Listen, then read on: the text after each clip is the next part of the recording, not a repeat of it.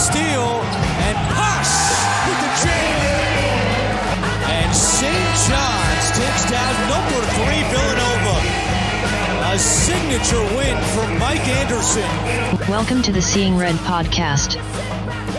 Welcome to another edition of the Seeing Red Podcast. My name is Troy Moriello, and I am your host, bringing you up to date and up to speed on all things St. John's basketball. And today we have a very special season preview podcast for you. It's the 2021-22 St. John's season preview with the man Zach Braziller of the New York Post. We've done this every single year that we've had this podcast. I think it's 4 years in a row now we've had Zach on to preview the season around this time, right before the season starts.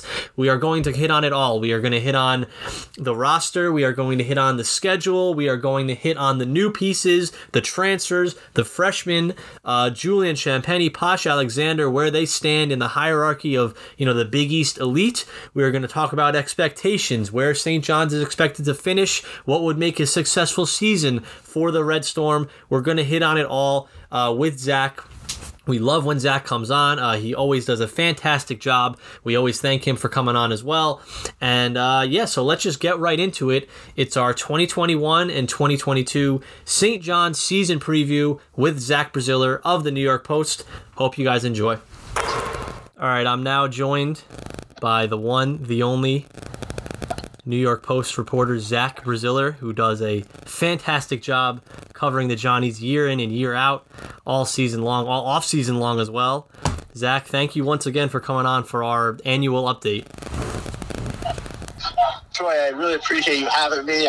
You're definitely my favorite St. John's podcast. It feels like more and more are popping up everywhere. They are. Great job, and I really enjoy coming on with you before the season and after the season, and I think this could be a fun year.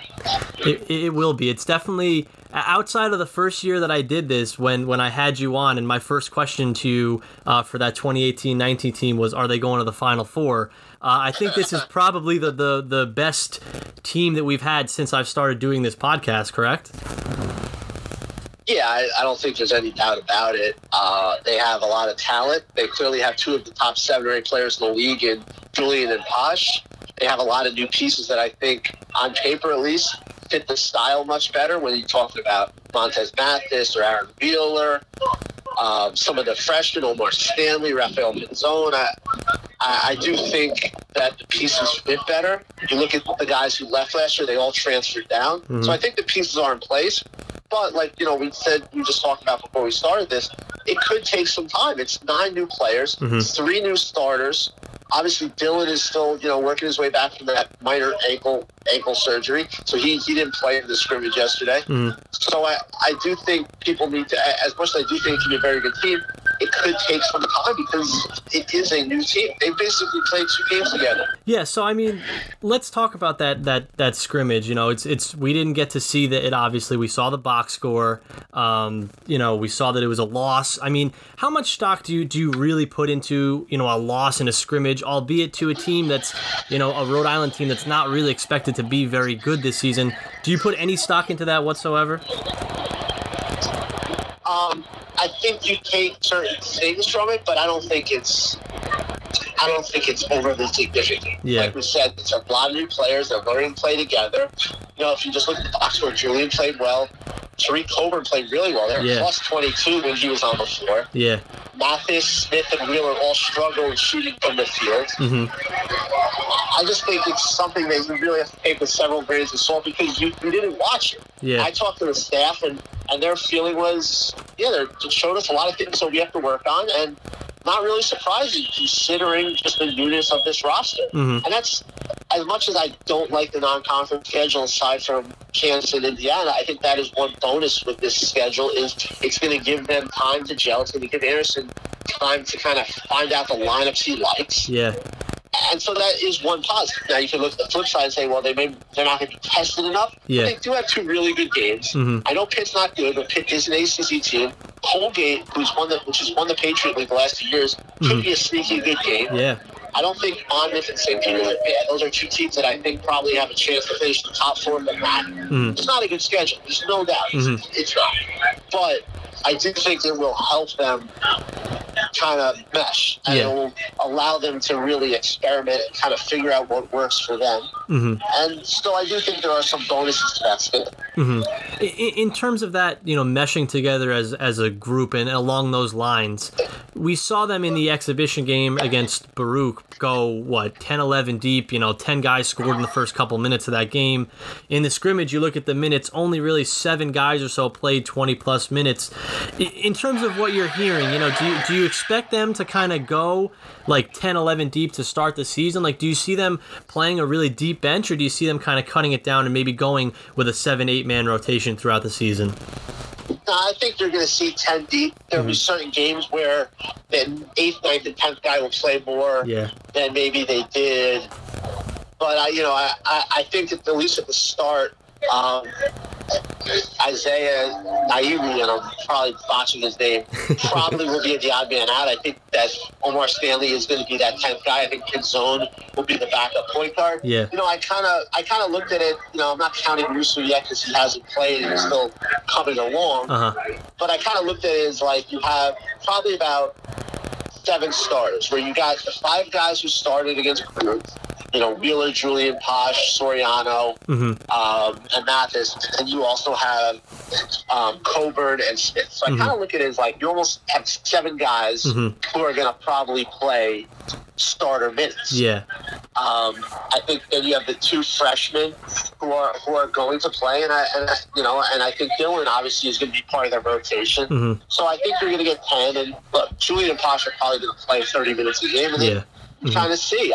I do think Smith and Coburn are so important to this team because they're after Julian, they're your 2 best shooters. And last year, when you didn't have those guys who spaced the floor, you saw how it just made them so much easier to defend. If you get guys like Coburn and Smith to stretch the floor, it's going to be really much harder to defend Julian and Posh, and it's going to, space things out. But I do think he'll play time. We all know he likes to play a lot of guys. He likes his team. They like the freshmen a lot.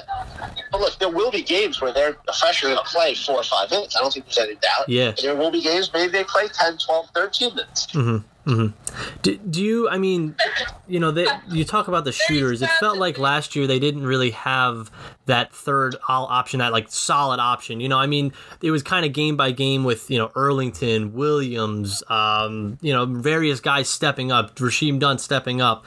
Do you kind of see like them having a solid third guy behind Julian, behind Posh, whether it be Stef Smith, whether it be Coburn? Like, do you see one guy emerging as the third option? I don't know if it's going to be one guy consistently. I do think Coburn has a chance to be that guy, but I also think Smith has a chance to be that guy. I think Mathis has a chance to be that guy. I think it's going to be kind of game to game. Look, they have a lot of guys. They have a lot of guys with experience who played at a high level, and it's all going to depend. Like if they're in a game where they're creating a lot of turnovers and they're in transition of time, I think you can see Mathis being that guy. Yeah. If it's a slow down half court game, you can see Coburn being that guy. I definitely think Smith is someone they're going to want to finish games with. He's a really good free throw shooter. He's so smart. He really gets how to play. He doesn't get sped up. I think he's another guy that's going to be pivotal. So I do think it depends. I don't know if there's going to be like that third guy who's going to average 13, 14 a game. I think you might have three guys to maybe average between like 8, 10 or something like that. Do you, in speaking with the staff throughout the offseason, hearing what's going on in practice, is there one transfer of the really 5 transfers that are going to play big minutes that the staff in your eyes is kind of higher on than everyone else in terms of their contributions this year? I think Coburn has been the biggest surprise. I don't think they realized how good he is. And me personally, I follow Hofstra. I cover them sometimes. I wasn't really quite sure how much of an impact he could make either. But I think he's better than people realize. He's a really shoot. There's no doubt about that. He's a fifth-year guy, so he's really experienced. I think he's the biggest surprise. They love Julian. I think they like all the transfers, but in my eyes, I think Coburn, just from what they thought. I mean, this is a guy who was enrolled, who's in the school, and wasn't even going to play. And then all of a sudden, he decides, hey, I think I can do it. Reaches out to, he has to recruit it there, reaches out to that. And now all of a sudden, he's on the team. And look, Julian said he thinks he's the best shooter on the team. Now, I think Julian's their best shooter. It's just the way Julian is. He's modest. Yeah. But I think Coburn is just really good. He's going to really help them because, see, at Hofstra, he has to kind of be a playmaker. He has to do a lot. Yeah. And the same thing kind of with Stef Smith of Vermont. Now, these are two guys who kind of don't have to be playmakers. They can kind of, you know, play off Julian and Posh and some other guys. And I think that's just going to really help this team to have two guys who really can hit an open shot, which is something they really lack. You know, when you play Dunn and Posh together, and it's probably, you know, Posh had that stretch where he was shooting threes well, but if he wasn't shooting last year, they were so easy to defend. You just play off them. And now if you can pair him with Stef Smith or Coburn, or even Pinzone, who can hit a jump shot, to me it makes Posh so much harder to fit. Well, let's talk about Pinzone a little bit. In what we got to see in the scrimmage, I mean, you have to obviously account that it's not a very good opponent in Baruch, but he looked really good in that scrimmage. I feel like, you know, a couple of months ago, there was talk of him, you know, not even really playing much and almost redshirting this season. You know, what do you expect out of a guy like Pinzone, who I think, and you seem to think as well, could, you know, play a really solid role for this team? Yeah, I think if they had their choice, they'd like him to be the backup point guard and kind of have Stef Smith more play off the ball, be a shooter, because, first of all, they obviously have a lot invested in Pinzone. He is a talented guy. He can shoot. He has skill. Now, I do think defense is going to be an issue for him. He's, you know, that's going to be one thing I would watch. You know, staying in front of guys might be challenging for him. But they obviously they'll have plenty of help. They're not going to ask him to guard the best player on their team. I think he can, you know, be a contributor. Like I said, I think there are games where he's going to play 3-4 minutes, but there are games where he might play a lot. You know, Posh gets in foul trouble. He's a guy that, to me, I don't think he's going to be trying to steer to the moment. He played at a really high level at Long Island Lutheran. He played internationally with Puerto Rico. He can help them. I don't think there's any doubt. And look, for a team that really struggled shooting the ball at times from the perimeter, Julian wasn't going last year. He's another guy that forces kids to guard him. That to me is so important with St. John's. They have a lot of guys that you can support that you will have to guard. Even look in the middle. Look, it's Baruch, but Soriano had skill. There's no doubt about it. Now, he might struggle with quickness or agility or athleticism, maybe there's some other bigs in the Big East, but he will score in the post. The guy, he's a big guy who has the talent where you have to guard him. You didn't have to guard Josh Roberts or Arnaldo Toro last year. He's a guy you have to defend. To me, they just have so many more options and weapons than they had last year. How do you see them using a guy like Soriano? You know, because obviously the system doesn't really fit in terms of like a back to the basket type player. You know, in terms of what you've seen in practice, you know, how do you think that they'll kind of use a guy like Soriano on the offensive end? Look, I think where Soriano really helps them, it's kind of the same thing with Coburn, is in the half court. We all know how much they struggled last year. It kind of went back to Julian and Posh weren't scoring the half court. They really had problems getting shots. Now, with a guy like Soriano, you could throw it to him in the post, and he's going to either score or he's going to make teams cover. That just creates openings for everyone. Now, I don't think he's playing more than 15, 20 minutes just because of the style and the system, but he will help you. I don't think there's any doubt. You know, when you're playing the teams with the bigs like UConn and Providence, having a 6'11" guy there will help. Whether he's just giving a few fouls, and you know, it's a different. He gives you a different dimension. You know, there are games where it's just teams are getting. There are going to be games where St. John's will not be able to pass. But the game will be a half-court game, and to have a big guy there who can get a rebound, who can score, who can throw the balls, to me is just such a. It's just such a new dynamic for this. That this team really.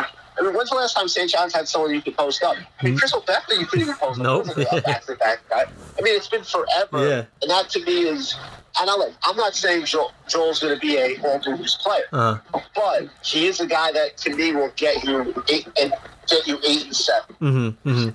And I think even on the defensive end, having a guy like that that's not going to get bullied and get pushed around, like you mentioned, they've never had, you know, a true big man like that, you know, the Nate Watsons of the world can just, you know, bully around. It feels like it's been so long on the defensive end, too, that they've had someone that can actually, you know, rebound and defend these bigger guys in the Big East.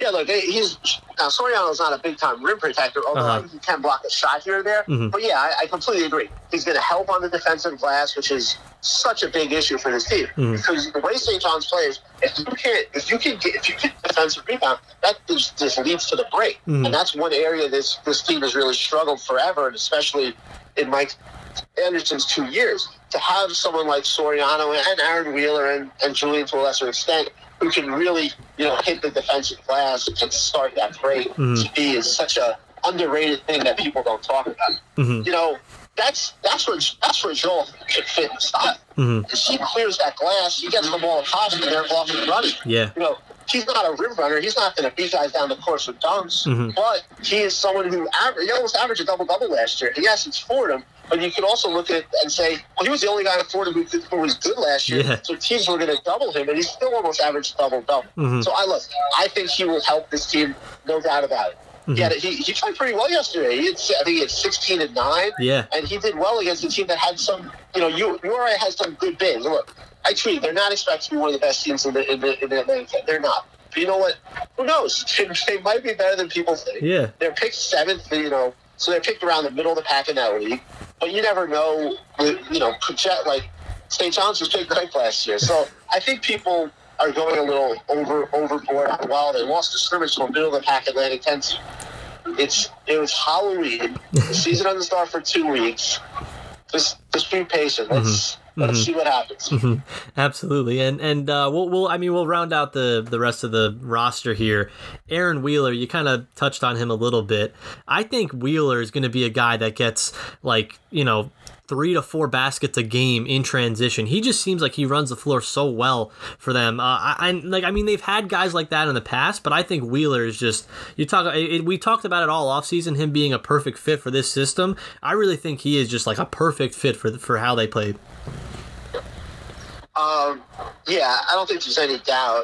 He's long, he's athletic, he can shoot, although I think he might get a little three happy at times. I kind of look at him and Mathis the same way. These are both talented guys who have yet to really put it together. Yeah. And they come from teams whose styles really didn't fit their skill set. You know, Purdue and Rutgers are not teams that get out in transition. They're teams that, you know, play half-court styles.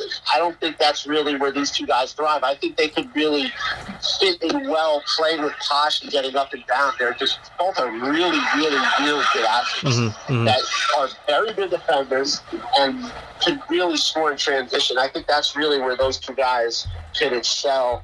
And look, you know, you kind of look at who they're replacing. You know, Mathis is replacing Greg, who, as much as I like Greg, he had an injury issue. Yeah, consistency wasn't big, and like Marcellus had some nice moments, but Aaron Wheeler is a superior athlete. Definitely. There's no question about it. He fits this system much, much better.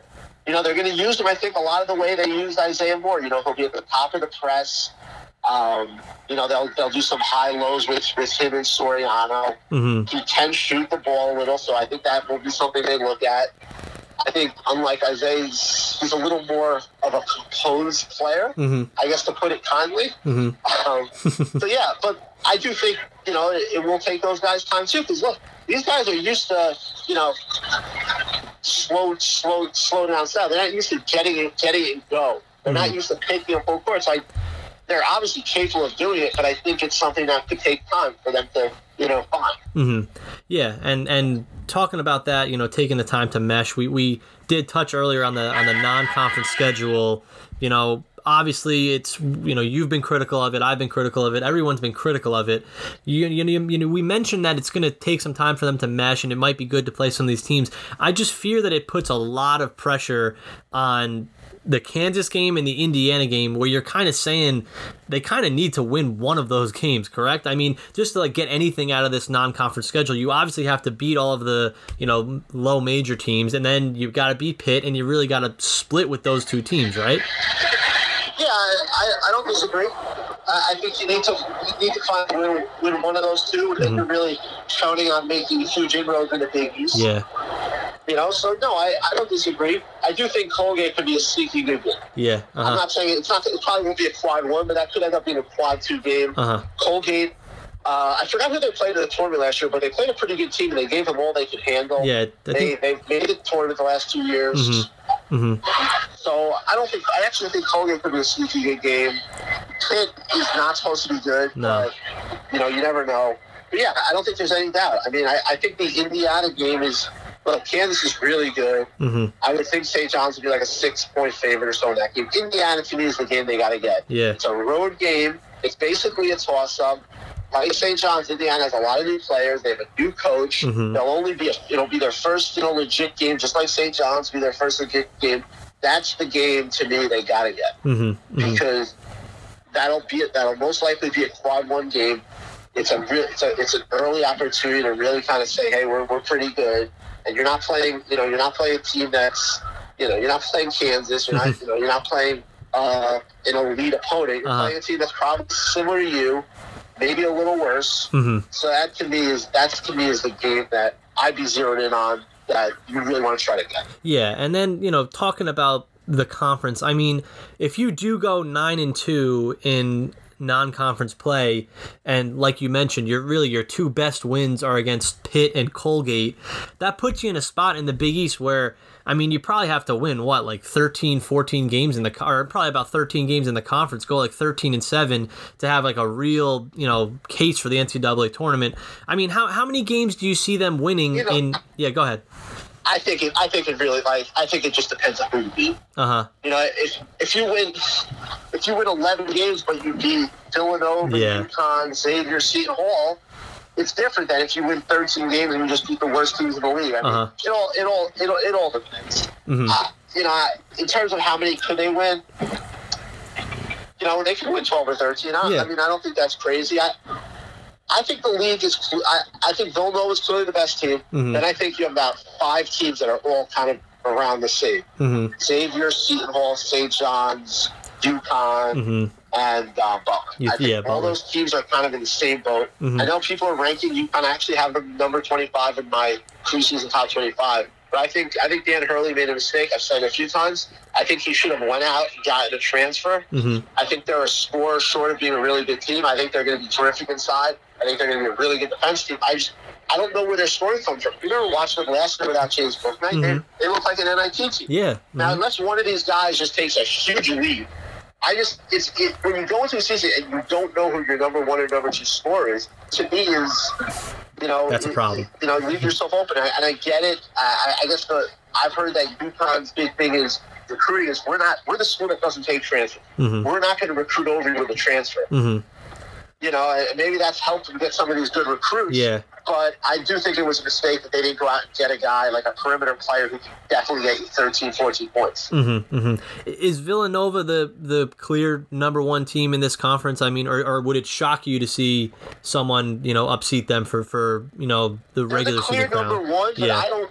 I don't think they're far and away better than everyone else. Uh-huh. I wouldn't be surprised if they don't win the league. But look, they're coming this year, you said, well, this is probably a Villanova team of death. But then Cosby Roundtree's not going to play. Yeah. Obviously, Antoine's dealing with another injury, and he's dealt with a million of them. So their depth isn't quite as good. I think the key to Villanova is Justin Moore. I thought he was going to be one of the best players in the country last year. Mm-hmm. He really did not have a great year. Mm-hmm. Coming off that really good freshman year, I expected more. Now, is he going to make that leap that Villanova players usually make? Mm-hmm. We'll see. Mm-hmm. He didn't make it from freshman to sophomore year. He was, to me, he disappointed me. I thought he was going to be a potential player of the year candidate, and he was a good player, but he wasn't nearly as good as I thought. Mm-hmm. So, and look, they're clearly going to miss Robinson Earl. There's no doubt about it. They're the best team, but I don't think they're far and away. I don't think Villanova was a top 5 team in the country. I think they're more kind of 11-13, 12-14 range. Okay. And that's, I've seen a lot of people with them in the top, 10 or top 5 probably. I just think the depth, if they really were hopeful that Brian Antoine was going to have a huge year, now he's got another injury, a ton of practice time. no significant. And there was another significant development where Zach Freemantle's got a foot injury. Yeah. He's not going to be back until December. I know Xavier's non-conference schedule isn't great, but missing a lot of time, you know, is bad. It's bad. That's why it was so important to me that Julian, coming off that wrist surgery, was able to get a few weeks of practice in before the season started. It's tough to miss games, you know. People think, oh, it's no big deal, will be back, you know, mid-December, but what is he going to be? It's going to take him time to work back into shape. Yeah, you know, that could be that could be something significant to watch and see. Yeah, Is there one team not in that, like, obviously the Villanova and then that kind of second tier that you think could kind of make a jump and surprise some people and maybe be a tournament team, as kind of like we saw St. John's do last year, maybe a team that's picked a little bit lower that you think might surprise some people? No, obviously Providence. I mean, look, it's a scrimmage. I don't want to go nuts, but I mean, they beat Purdue. Yeah. It's supposed to be a Final Four contender. Uh-huh. They brought in some guys. I know, you know, obviously Boston's back, you know. That was a team last year that really underachieved. They were supposed to be one of the top 3 or 4 teams in the league. If there's one team, I would go Providence. I find it funny that so many national people are so high on Creighton. Yeah. Like, I don't understand it. Uh-huh. The league coaches got it right, picking me. They have a when has a team with freshmen ever won in the Big East? No, it doesn't happen. If Creighton had like 3 top 20 guys, I would say okay. They don't. I'm not saying Creighton's going to be a doormat, but I just don't think they're really a factor in this league. They're just way too young. They lost their entire starting 5. Some people just need to do a little more research and just kind of look at the history of the recent history of the league and look what they've lost. I don't see it with Creighton. I think Providence is the one team that maybe can jump up into that second group. You know, Marquette's going to be a rough year. Yeah. They don't have a point guard. Unless we're talking about one of their freshmen, that's obviously always tough. I think Georgetown's going to have a really tough year. Yeah. They lost 83-47 to Virginia in the scrimmage. They lost a ton of guys. Hoyas fans, you know, they think they're going to be better than they expect, but I just don't see it. They lost so much. They're going to be playing a ton of freshmen. As countless those freshmen are, you know, I could see Georgetown. I'm going to pick the fall last, but I could see Georgetown finishing last. Okay. I think it's going to be a really tough year for them. You know, I mean, we've seen it with teams in this league. We saw it with Steve Hallman years ago when they had all those great freshmen. You don't win in this league with freshmen. It never happens. Yeah. So I you know, that second tier right now to me is. Or that third tier right now is Providence, Creighton, Marquette.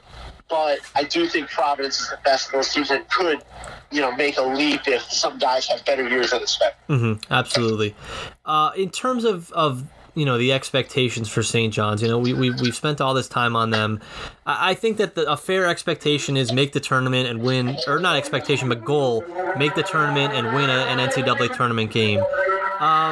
You know, what needs to happen in your mind, and what is the biggest question for this team, you know, in terms of being able to achieve that goal and being able to win a tournament game? What's like the one question that you think needs to get answered? I mean, I think it's defense. You know, you talk about that meshing and everything, but it's defense. You know, Anderson talked about it. Anderson said they were not good enough defensively last year. They just weren't. They scored. Actually, you know, all this talk I had about their shooting last year, they scored it well enough to win. The defense was so inconsistent. That to me is the key. They have the pieces, but they have to defend more like they did this first year. You know what? You hope they defend more like the first year and they score similar to last year. And then you're looking at a very good team. I think one winning tournament is very realistic. I think that's a very fair expectation. Yeah. Now, if they made the tournament and lost a tough first-round game, would I kill them? No. But I think that's if they win a game in the tournament, to me, you know, that would be a good year. And I think it's very possible. You know, we can talk about all the new guys and everything, but when you return two of the league's best players, or 7 players, whatever it is, you should be good. I think Julian got a legit shot to be a first-round pick. Yeah. I think, you know, Posh has gotten stronger, and you know, I just watching that game against Baruch, you just seem more confident and in control. I think these two guys could be really good players. I can see them both being all-league first-team players. I think Julian's going to have a monster season. He's wired right now. You know? you know, we've seen these guys test the draft. Warriors, they come back to St. John's and they did not live up to expectations. Uh-huh. We saw with Collins. Uh-huh. We saw it years ago with Jakar Sampson. Yep. They just playing for the NBA. What Julian has to do for the scouts is exactly what he has to do for his team. He has to play. He has to be more of a playmaker. He has to improve defensively. Mm-hmm. To, you know, maybe get his body. He's actually lost weight. Like he looks good. Uh-huh. Like he looks like he looks really good. I think he must have spent a lot of time without that wrist injury, running or what. His body looks good. Mm-hmm. I think he's primed to have a really big year. I think he's going to have a shot at being a first-round pick. I really do. Teams love his personality, his character, his leadership traits. He can really shoot, which we all know is such a big thing. They look at him in the NBA. He's got great size for a weight. Now he's got to improve some of his lateral quickness, his defending, and his playmaking. But I think he's gonna have a big year. I mean, I can see him being the player of the year in the league, and even being a contender for some All-American teams. Mm-hmm. Do you think St. John's puts two guys on the All Big East team at the end of the year between Julian and Posh?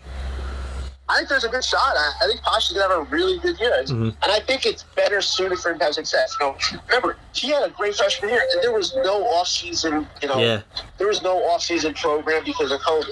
There was a limited non-conference schedule. Mm-hmm. Now he has a full off-season with with basically no issues. He's got guys around him that kind of fit him better in terms of as he can shoot and spread the court. Mm-hmm. He knows the league. He's played a year. I think he's got a good shot. I mean, I'd be stunned if Julian isn't, but I think Posh has a very good shot to make the first team. I think St. John's can have two of the top 5 or 6 best players in the league. Mm-hmm. And when you have that, you should have a very good team. Mm-hmm. Exactly. Well, it should be a really fun season. You also have some new coverage of the Red Storm with your Post Plus. I want to give you a chance now to explain to fans, what that's all about, how they can subscribe to that, and the type of work that you put out with that. Well, I really appreciate that. So the Post is going to this new thing in our sports section called Post Plus, where we have select things that you have to pay for. It's kind of like ESPN's Insider. Mm-hmm. So we'll have the pro teams will do weekly newsletters. We'll have select columns. We'll have certain features. All the St. John's stuff is free, but within this, I'm doing a new text messaging service that fans can sign. It all is part of the Post Plus if you sign up. Mm-hmm. We have our fantasy person does one, our hockey writer Molly Walker has one, Mike Vaccaro has one, and I'll just be updating people on little things that's going on, whether it's a conversation with coach or my observations, recruiting, and so far we have about 230 subscribers to my text service, which is I think is pretty good. The season hasn't started. But I just want to be clear. All my articles will still be free, and this is just like a bonus. If you don't want to do it, I will not hold it against you. If you would like to do it, feel free. I try to respond to every single person who asks. You're free to text me anytime you want. I try to respond to everyone as much as I can, and I think it's a cool thing. I kind of try to bring you behind the curtain a little bit as much as this coaching staff allows. and I will say, opening yourself up to get text messages from people in this fan base is maybe not the best idea. So I commend you on that effort, allowing this fan base to reach out to you, because we do have some crazies in this fan base. Yeah, I mean, it's fun though. I think it's a really good fan base. It's a fan base that deserves a winner. And passionate. I started covering St. John's. I believe it was 2014-15 season. It was the junior year of Harrison, Pointer, Green. I thought that team was going to be really good. I thought they had Sweet 16 written all over them. It was obviously a dismal year. They made the NIT. It was a huge disappointment. Mm-hmm. I thought Mullen's team had a chance. Mullen's last team had a chance to be really good. Clearly, there were shortcomings there, coaching otherwise. Yeah. The front court.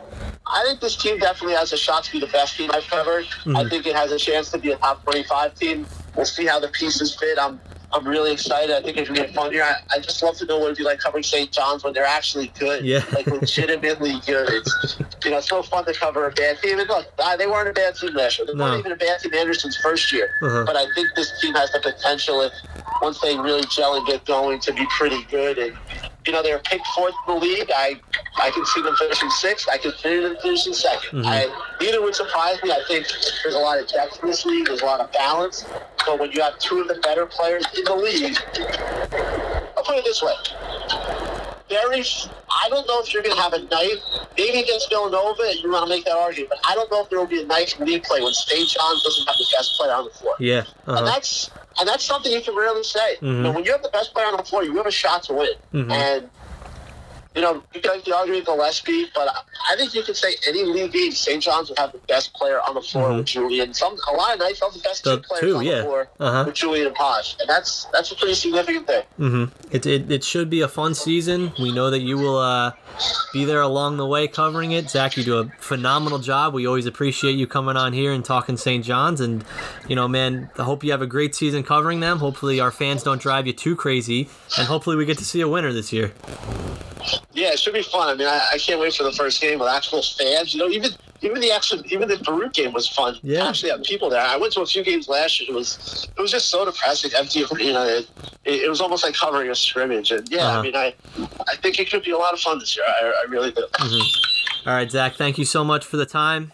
Have a good season, and I'm sure we'll talk to you at the end of the year. Hopefully, we won't be talking to you until like late March, maybe, or early April next year. Maybe we'll be talking before the tournament. How about that? Yeah, or that. That's even better.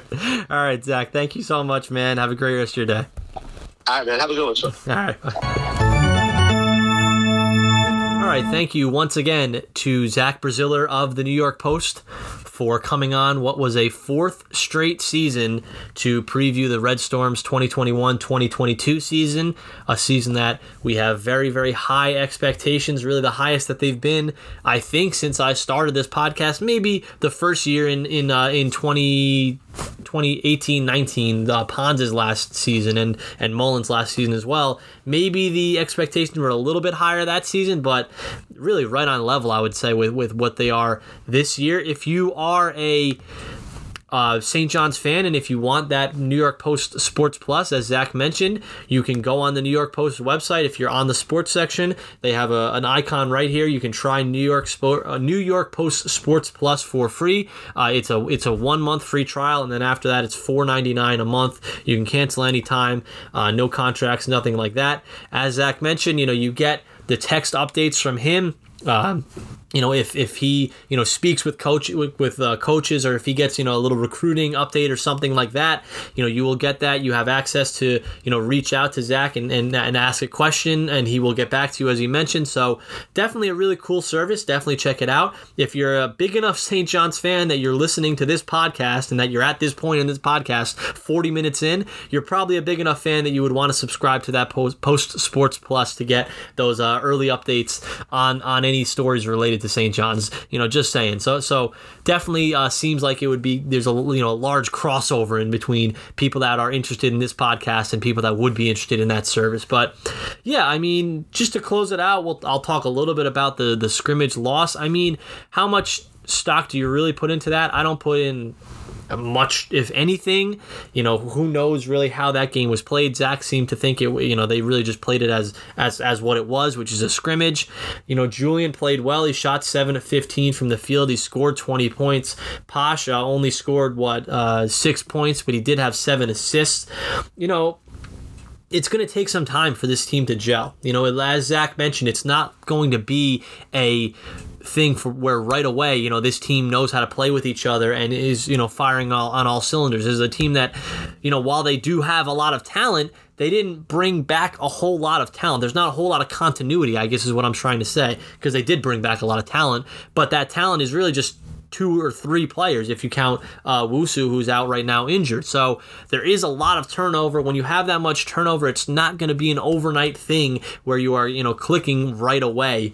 It's going to take some time. I think that's, as Zach mentioned, one of the benefits to maybe the softer non-conference schedule is that it gives Anderson a chance to maybe play around with some lineups. It gives him a chance to kind of go 10, 11, maybe 12 deep into that bench to kind of see what he has from this entire team. It kind of gives him a chance, like we said, to mix and match some different lineups. And, you know, when you're playing Mississippi Valley State and St. Peter's and Fairleigh Dickinson and NJIT, you know, those are teams that you can kind of mess around with lineups, that you can kind of, you know, tinker a little bit, because you don't necessarily need to play an A-plus game to beat those teams, because they are low major teams that you'll have the talent advantage, and you'll have the best 4, 5, 6 players on the, or 4 or 5 players on the court at any time. So, you know, I think that that's maybe one advantage of the non-conference, like we mentioned with Zach. And the big disadvantage is, you know, like we said, they have got to win either Indiana or Kansas. They've got to win one of those games to make this non-conference really mean anything at all. You know, I think they almost have to run the table against all of these low majors, which they should do, and as they have done in the past under Anderson. They need to beat Colgate. They need to beat Pitt. And then they really need to get a split versus Indiana and Kansas to go into conference play at 10-1. You'd obviously then have a win over one of those two teams, and then, you know, Colgate and Pitt as your other two, you know, signature quote-unquote non-conference wins. And I think that would be really the only way that you get something out of non-conference play. So there is a lot of pressure on those two games, and, you know, Indiana is really 2 weeks away, so there's a lot of pressure, but we'll see. They really got to get one of those two games. There are the positives and the negatives of having this really, really soft non-conference slate for St. John's. But yeah, we will be back next week. Now we'll do an episode really right after the season opener against Mississippi Valley. From there, you know, listen, if you are listening to this podcast, if you're a listener to this podcast and you're interested in coming on and breaking down games after a game, I would love to have you. I'm always looking to expand the amount of people that I have helping out with this show. So, you know, you don't have to be a journalist. You don't have to be a reporter or anything like that. If you're just a fan who is confident in, you know, your ability to, you know, accurately or, you know, do a good job breaking down a game, feel free to reach out to me on Twitter, and I would love to have you on to do, you know, one of these games coming up. You know, I've got a good dedicated you know, couple of guys that I have right now, and I'm always looking to expand that. And on that note as well, I'm gonna try to do some more of those like instant reaction post game episodes or post game things. Periscope is not a thing anymore, I don't think, but I'm gonna try to do them on the Twitter Spaces, I think it's called. Not totally familiar with that, so I maybe will play around with it a few times, but I believe that allows fans to, or listeners to, kind of send in their audio thoughts as well while I'm doing the space. So that could be kind of something cool to do as like an instant reaction type thing, and I could maybe put that out as a podcast after the show or after the game. So yeah, we'll see about all that. I'm still trying to figure all that out, but definitely something that maybe could be happening for this season. But for now, thank you all for listening. I'll be back next week with the recap of the St. John's Mississippi Valley State season opener at Carneseca Arena. And for the last time this offseason, as we head into the regular season, let's go Johnnies.